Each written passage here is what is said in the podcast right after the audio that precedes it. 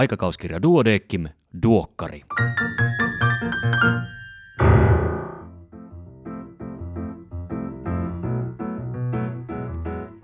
Tämä on numero kahdeksan vuonna 2022. Minä olen Kari Hevossaari, lääkäri Helsingistä. Tervetuloa mukaan aikakauskirja Duodeckimin tuoreimman numeron läpikäyntiin. Tämän kertaisen toimitukselta tekstin on kirjoittanut toimituksen patologijäsen Tuomas Mirtti. Luen sen nyt kokonaisuudessaan. Otsikko on Mitä seuraavaksi? Vuoden 2020 alusta lähtien arkielämämme on mullistunut monella tapaa pandemian vuoksi. Sitten vielä. Yhteiskunnan avautumisen kynnyksellä itänaapurimme aggressiiviset sotatoimet Ukrainassa ilmaantuivat muokkaamaan eurooppalaista turvallisuuskäsitystämme. Siksipä tuntuu ironiselta nähdä television ohjelmaoppaan mainostavan sarjaa Paras vuosi ikinä, joka käsittääkseni on kuitenkin uusinta pandemiaa edeltävältä ajalta. Mieli helposti harhautuu ajattelemaan, mitä seuraavaksi – Uhkaako meitä ulkoavaruudesta tuleva meteoriitti vai kutsumaton vihollinen? Onko Tyynenmeren tulirengas viemässä kesän maailmasta, jotta toimintakykymme säilyy ja pääsemme kriisien yli? Tulisi pystyä pysymään kiinni jokapäiväisessä tekemisessämme. Pandemia on ehkä lähentänyt meitä ympäröivään luontoon. Sotatoimet toisaalta opettavat armostamaan sitä, mitä meillä on, ei sitä, mitä meiltä puuttuu.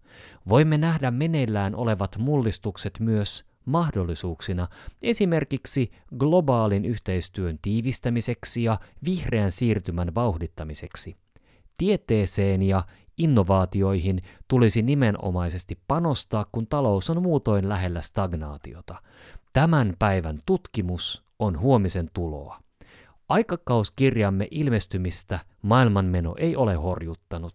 Jälleen edessänne on kattaus pääasiassa kollegoidemme talkoohengellä tekemiä hienoja kirjoituksia. Onkin aika uppoutua tai paremminkin vapaa sukeltaa asiantuntijoiden näkemyksillään ryydittämiin katsauksiin, pääkirjoituksiin, hoitosuosituksiin ja tapausselostuksiin. Ilahduttavan aktiivisesti saamme myös In Press-osioon tiedotteita uusista julkaisuista, mikä toivottavasti osaltaan kannustaa lukijoita uuden tutkimustiedon tuottamiseen, mukavia lukuhetkiä ja irtautumista synkästä uutisvirrasta. Tähän väliin muistutuksena lehden nettisivulta osoitteesta duodekimlehti.fi löytyy kattava kokoelma COVID-19 aiheisia artikkeleita.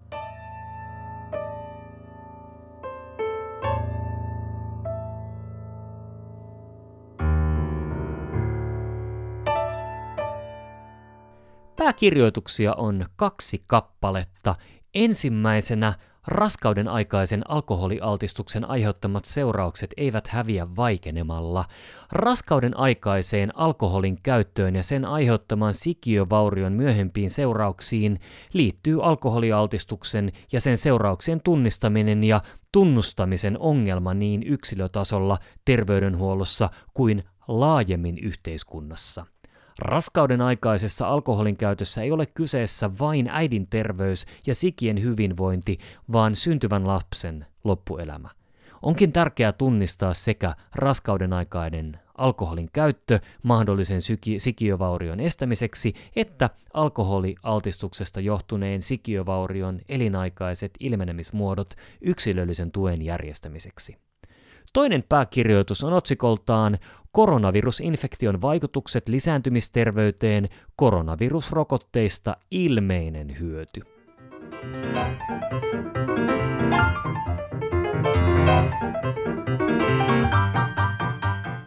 Erikoislääkärin uutisia tällä kertaa seuraavilta erikoisaloilta – Infektiosairaudet, yleislääketiede, reumatologia, pediatria, psykiatria, plastikakirurgia ja KNK. Tässä muutaman uutisen keskeinen sisältö. Kaikki uutiset ja tarkemmat tiedot löydät lehdestä paperisena tai sähköisenä. SARS-CoV-2 viruslääkkeet testauksessa COVID-19 varhaisvaiheessa. Pandemian alusta lähtien on odotettu viruslääkkeitä, jotka pystyisivät estämään sairaalahoitoisen, jopa henkeä uhkaavan koronavirusinfektion kehittymistä. Vuoden vaihteessa on julkaistu tulokset kolmesta infektion varhaisvaiheessa aloitettavan viruslääkkeen kliinisestä tutkimuksesta. Laskimoon annettava remdesiviiri on aiemmin lyhentänyt COVID-19-potilaiden sairaalassaoloaikaa noin neljällä vuorokaudella. Molnupiraviiri ja Nirmatrelviiri, ritonaviiri ovat suun kautta otettavina helpompia käyttää epidemiatilanteissa. Kaikki tutkimukset olivat satunnaistettuja ja kaksoissokkoutettuja ja vertailuvalmisteena oli lumelääke. Tutkittavat olivat rokottamattomia ja heillä oli jokin vakavan koronavirusinfektion riskitekijä. Oireiden alusta ei saanut olla kulunut enempää kuin viisi vuorokautta tai viikko remdesiviirin kohdalla. Remdesiviiri siis varhain aloitettu verrattuna varsin tehokas, molnupiraviirin ongelmana oli äkillinen tehon menetys, nirmat, relviiri, ritonaviiri lupaava, mutta yhteisvaikutukset muiden lääkkeiden kanssa mahdollisia. Glukokortikoidi-injektio saattaa kiihdyttää lonkkanivelrikon etenemistä. Tapaus verrokkitutkimuksessa lonkkanivelrikon hoito glukokortikoidi-injektiolla lisäsi nopeasti etenemän nivelrikon riskiä. Myös toistuvat paikallishoidot ja suurempi glukokortikoidiannos suurensivat riskiä. Tutkimuksen perusteella glukokortikoidi-injektioihin lonkkanivelrikon hoidossa on syytä suhtautua varauksella.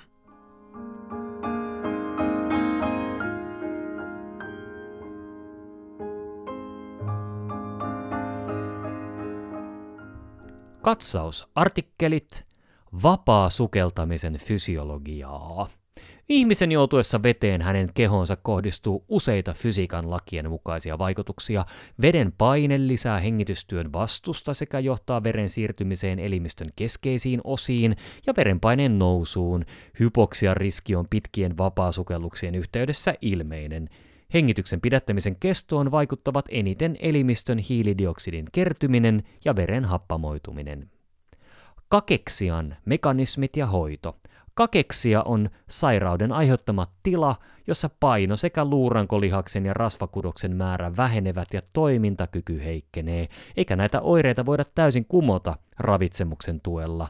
Kakeksiaa esiintyy erityisesti syöpäsairauksien yhteydessä. Se heikentää elämänlaatua, lisää kuolleisuutta ja hankaloittaa perustaudin hoitovasteen saavuttamista. Useita yksittäisiin tekijöihin vaikuttavia kakeksia-lääkityksiä on tutkittu, mutta näyttö niiden hyödyistä on vähäistä raskauden vaikutukset soluvälitteisiin autoimmuunitauteihin, erityisesti MS-tautiin.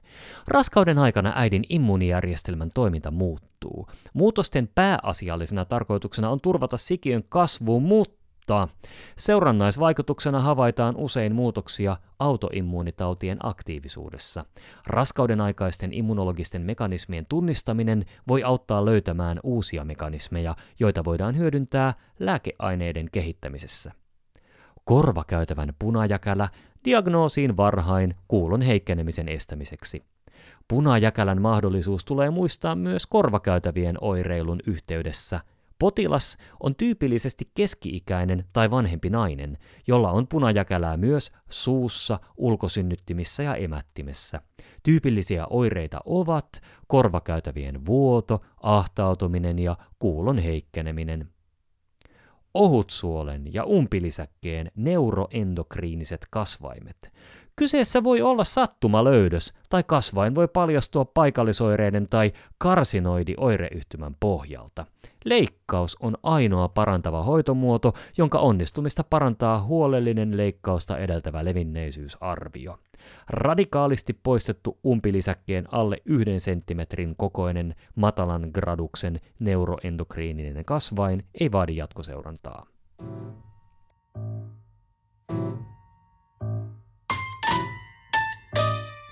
Näin hoidan osiossa parasetamolin, tulehduskipulääkkeiden ja mietojen opioidien käyttö akuutin kivun hoidossa. Hieman pidemmin tästä artikkelista. Akuutti kipu on oire kudos- tai hermovauriosta, minkä vuoksi kivun syy tulee selvittää. Kivun mekanismin arvioinnin toistaminen on hyödyllistä myös, mikäli potilas on aiemmin kokenut samantyyppistä kipua.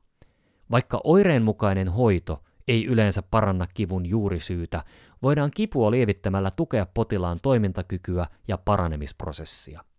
Akuutin kivun hyvä hoito saattaa ehkäistä kivun pitkittymistä.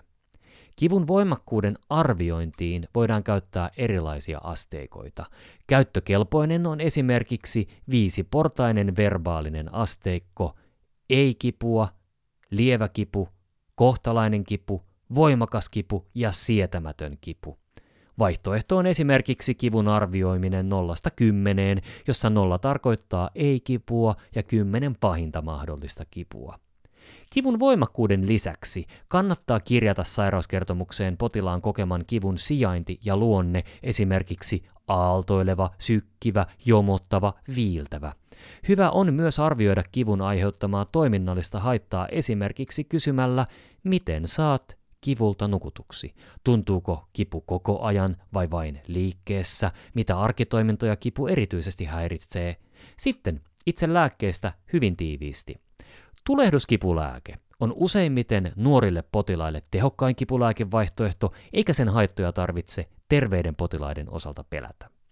Parasetamolia pidetään hyvin turvallisena kipulääkkeenä, ja sitä se onkin, kunhan enimmäisannoksia ei ylitetä. Vältä määräämästä suuria pakkauskokoja mietoja opioideja akuuttiin kipuun. Jos kipua ei saada riittävästi lievitetyksi tulehduskipulääkkeellä ja miedoilla opioideilla, tulee harkita potilaan ottamista sairaalahoitoon. Miedonkin opioidilääkityksen rutiinimaista uusimista tulisi välttää. Vahvoja opioidireseptejä ei akuuttiin kipuun pitäisi yleensä kirjoittaa lainkaan ainakaan päivysty, päivystyspoliklinikasta kotiutuvalle potilaalle, poikkeuksena syöpäpotilaiden kivunhoidon tehostus. Vahvan opioidin aloitus kivunhoitoon tulisi toteuttaa erikoisala poliklinikassa tai kipuklinikan arvion yhteydessä.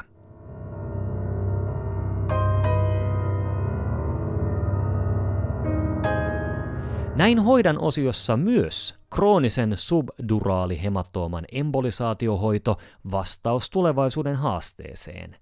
Tapausselostuksena kivespussin hyvän, hyvänlaatuiset kasvaimet, vältä kiveksen turha poisto ja raskauden aikainen transientti osteoporoosi lantion alueen liitoskipujen syynä. Kolme Impress-artikkelia, kantasoluista tuotettiin toimivia beta-soluja, maksakirroosiriskin arvioiminen CLIVD-riskilaskurilla, skitsofrenia-potilaiden sitoutuminen psykoosilääkitykseen vaihtelee.